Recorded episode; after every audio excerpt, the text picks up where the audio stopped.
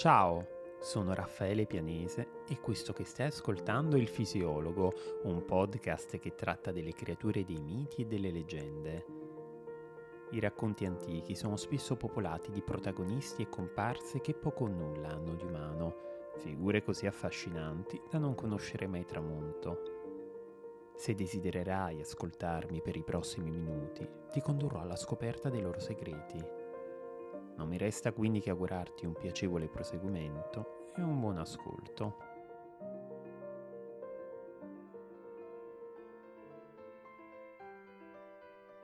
Col trascorrere del tempo il personaggio di Morgana la Fata si evolve, distaccandosi dalla figura che Goffredo di Monmouth aveva dipinto nella vita Merlini, una guaritrice prodiga di cure e di saggi consigli nei confronti di chi è malato o ferito e in particolare tra le pagine dell'opera La morte di Artù, composta dallo scrittore britannico Thomas Mallory, in cui si succedono personaggi indimenticati come il mago Merlino, Lancillotto del Lago e Tristano e Isotta, che Morgana viene presentata alla stregua di una strega cattiva, moglie di Re Uriens e terza sorellastra di Artù, nei confronti del quale prova un astio così profondo da desiderarne la morte.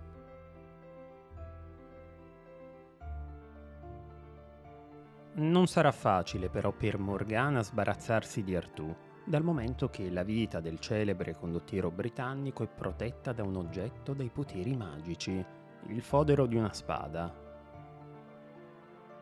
Vi piace più l'arma o il fodero? gli chiese Merlino. Preferisco la spada. Non siete molto saggio, perché il fodero vale dieci volte di più. Finché lo avrete al fianco, Esso impedirà alle vostre ferite di sanguinare per quanto gravi possano essere. Quindi badate a non abbandonarlo mai. Espresso nel primo dei 21 libri che compongono l'opera, il monito di Merlino è chiaro. Eppure, come sovente accade, i buoni sentimenti non sempre ci permettono di individuare la reale natura delle persone. Artù infatti nutriva una profonda fiducia nei confronti della sorellastra, a tal punto che un giorno le affidò ingenuamente il fodero magico. E così Morgana, lontana da occhi indiscreti, grazie alle sue arti magiche, generò un fodero del tutto simile a quello che il fratello le aveva consegnato. Questo però era solo l'inizio del suo piano.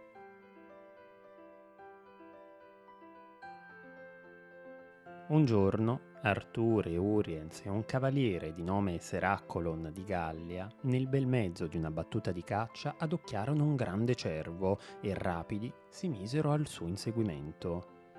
Giunsero così presso la sponda di un lago nel fitto di una vasta foresta e Artù scorse una piccola imbarcazione coperta da preziosi drappi di seta. Insieme ai suoi compagni, spinto dalla curiosità, vi salì a bordo. Lì per lì non vide nessuno, ma quando calarono le prime ombre notturne, cento torce si accesero in un baleno ai bordi della barca e venti belle fanciulle apparvero dal nulla e si inginocchiarono con fare reverenziali ai piedi del sovrano.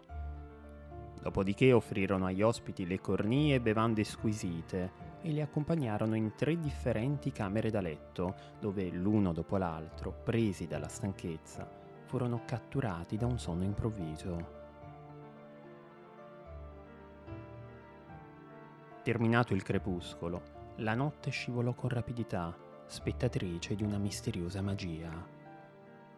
Al risveglio, Re Uriens si ritrovò infatti a Camelot, nel suo comodo letto, tra le braccia della moglie Morgana. Artù invece in una buia prigione, sulle cui mura rimbombavano i tristi lamenti emessi da venti uomini prigionieri. D'un tratto, frammisto ai gemiti, un calpestio catturò l'attenzione del monarca e una damigella si avvicinò con passo leggero alla grata della cella.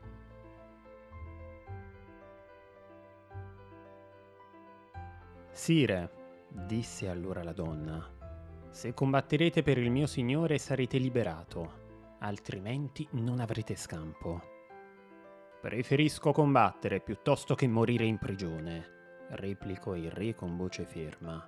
Però solo a condizione che siano affrancati anche gli altri prigionieri.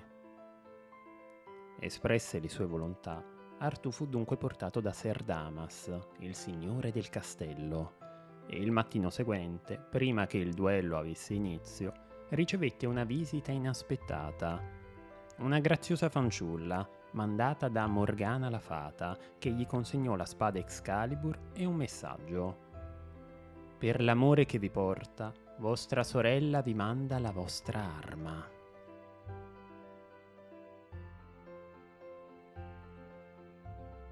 E Seracolon invece, egli si destò nei pressi di un pozzo profondo gli furono sufficienti pochi secondi affinché gli fosse chiaro che lui e i suoi compagni erano caduti vittime di un tranello meschino. Quindi esclamò a gran voce: Gesù, salvate il mio signore Artù e Re Uriens. Le damigelle della nave ci hanno ingannati. Dovevano essere diavoli, altro che donne. Se uscirò vivo da questa orribile avventura li cercherò e li annienterò con i loro incantesimi. Pronunciò tale discorso con una rabbia crescente, allorché tutto a un tratto fece la sua apparizione un nano dalla bocca grande e dal naso piatto e schiacciato, il quale salutò Seraccolon e gli riferì di essere giunto fin lì in veste di messaggero di Morgana la Fata. Ella vi saluta e vi raccomanda di farvi d'animo, perché domani di prima mattina dovrete affrontare un duello. Vi manda Excalibur, la spada di Artù, insieme al suo fodero, e vi ordina per l'amore che le portate di battervi a oltranza e senza misericordia come le prometteste in segreto. Raccomandami a lei, rispose quindi Seracolon, e dille che terrò fede al mio impegno a costo di lasciarvi la vita.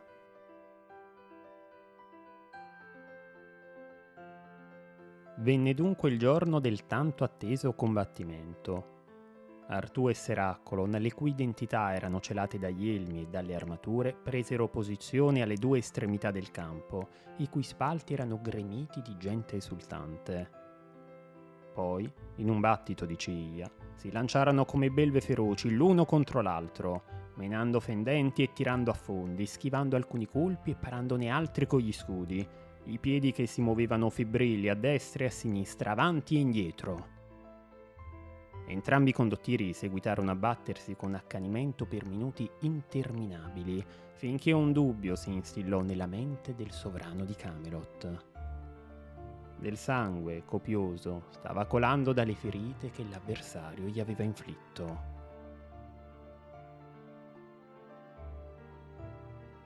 Non è possibile, sussurrò il re tra sé e sé in un attimo fugace, ripensando alle parole di Merlino.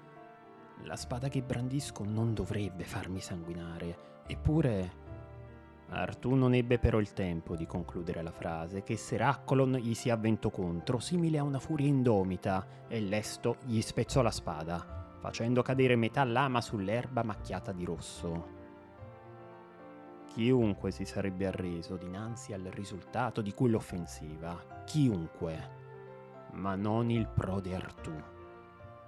Questi infatti passò a un celere contrattacco e con lo scudo si lanciò addosso a Seraccolon, e poi lo colpì a più riprese con il pomolo dell'Elsa fino a quando riuscì a strappargli di mano la spada. Solo allora si avvide che si trattava di Excalibur.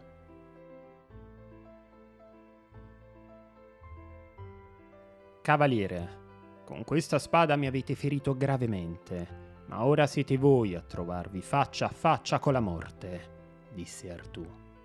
Perché vi garantisco che prima che ci separiamo, questa stessa arma vi ripagherà per il dolore che ho dovuto sopportare e per il sangue che ho perduto. Si avvicinò allora a Seracolo e gli strappò l'elmo dal capo. Prima che vi uccida, ditemi da che paese e da quale corte venite. Appartengo alla corte di Re Artù e mi chiamo Accolon di Gallia. Artù allora aggrottò la fronte. Chi vi ha dato questa spada? È quasi un anno che possiedo quest'arma. E ieri Morgana la Fata, la moglie di Re Uriens, me la fece consegnare da un nano perché uccidessi suo fratello Re Artù, l'uomo che ella odia di più al mondo, il più valoroso e onorato di tutto il suo lignaggio. Morgana la Fata mi ama moltissimo E poiché io la ricambio da amante fedele, ha pensato che se fossi riuscito a uccidere Artù con la sua magia, le sarebbe poi stato facile mettere a morte anche il marito e farmi re di queste terre, perché le governassi al suo fianco. Ma ora tutto questo è perduto e io sono certo che morirò.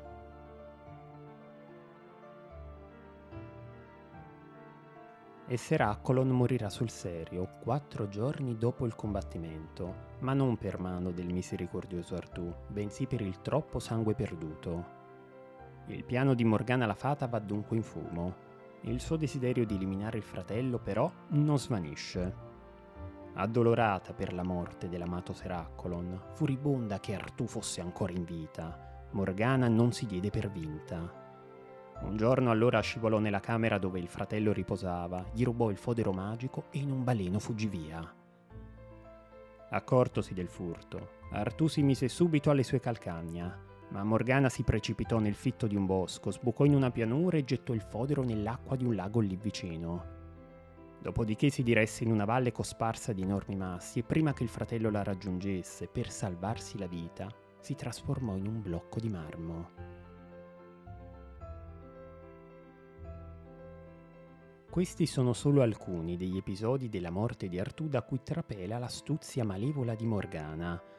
Tanto basta però per far saltare subito all'occhio del lettore, o per meglio dire in questo caso all'orecchio dell'ascoltatore, un personaggio agli antipodi rispetto a quello descritto nella vita Merlini e di cui abbiamo parlato nel precedente episodio.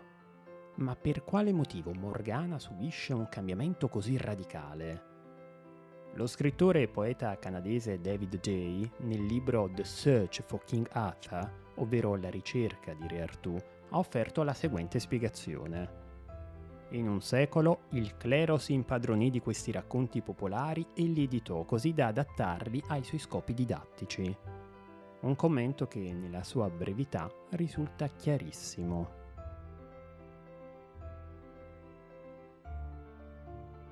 Ed è in particolare nell'Ancillotto in prosa, ciclo di romanzi giuntoci in forma anonima e composto nel XIII secolo, che Morgana la Fata è dipinta come una donna malvagia e lussuriosa.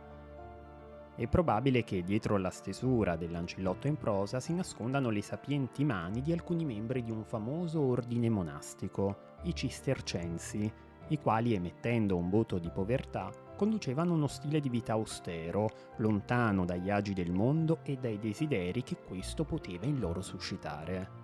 E tra i desideri da allontanare c'era ovviamente e soprattutto quello sessuale. La sola eccezione era rappresentata dalla Vergine Maria, incapace per natura di far sorgere una simile libidine nei monaci. Guardare anche solo in volto tutte le altre donne era invece considerato un atto pericoloso. Di conseguenza, in un simile clima permeato da una vera e propria ginecofobia, ovvero da una repulsione nei confronti della donna, il personaggio di Morgana, così come tratteggiato da Goffredo di Monmouth nella vita Merlini, ovvero di una sacerdotessa bella e forte a capo di un'isola magica e di otto sorelle, non poteva essere in alcun modo tollerato. I cistercensi credevano, così sottolinea David J., che fosse blasfemo attribuire poteri curativi o profetici a una donna che non era membro di un ordine religioso, e per di più che simili poteri minassero l'autorità del sacerdozio e della Chiesa.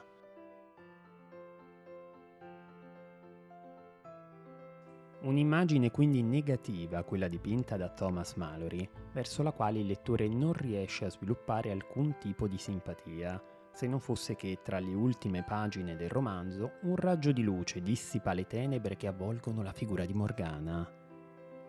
Negli attimi successivi allo scontro contro il figlio Mordred, con una fatale ferita alla testa, Artù sarà condotto da Ser Bedivia verso il mare, alla cui riva era attraccata una piccola chiatta che trasportava delle donne in lacrime, le teste avvolte da dei cappucci neri. Tra di esse c'era una regina, la quale alla vista del sovrano leso gli rivolse tali parole. Ah, mio caro fratello, perché vi siete trattenuto tanto a lungo lontano da me? La ferita che avete al capo ha preso fin troppo freddo. Thomas Mallory non ci offre alcuna spiegazione del mutamento d'animo di tale regina, che alla fine si rivela poi essere Morgana, e lascia quindi a tutti noi la libertà di trarre le conclusioni che più ci aggradano. Secondo la scrittrice Caroline Larrington, nel saggio King Arthur's Enchantresses, ovvero Le incantatrici di Re Artù, sentimenti quali la brama di potere, la gelosia, la passione, l'ostilità e l'invidia svaniscono e si fa ritorno a un'atmosfera simile a quella che si respirava nella vita Merlini di Goffredo di Monmouth. Morgana ha ampiamente sublimato i suoi desideri alla saggezza e alla premura, ci spiega la Larrington, mentre Artù ha messo da parte la politica e le ansie dinastiche. E con questa puntata terminiamo di parlare di Morgana la Fata in futuro potrei dedicarle qualche altro episodio perché è un personaggio che trovo estremamente affascinante e sono sicuro che anche tu pensi lo stesso.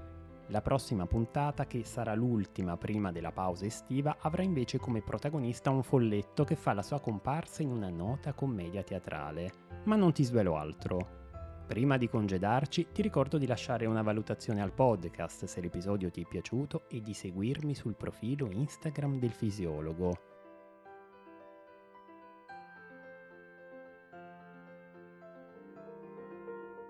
Caro ascoltatore, ti ringrazio per essere stato in mia compagnia e per aver seguito questa puntata del fisiologo. Spero che il racconto che ti ho appena narrato sia stato di tuo gradimento. Se lo vorrai, ti attenderò con piacere al prossimo episodio. A presto!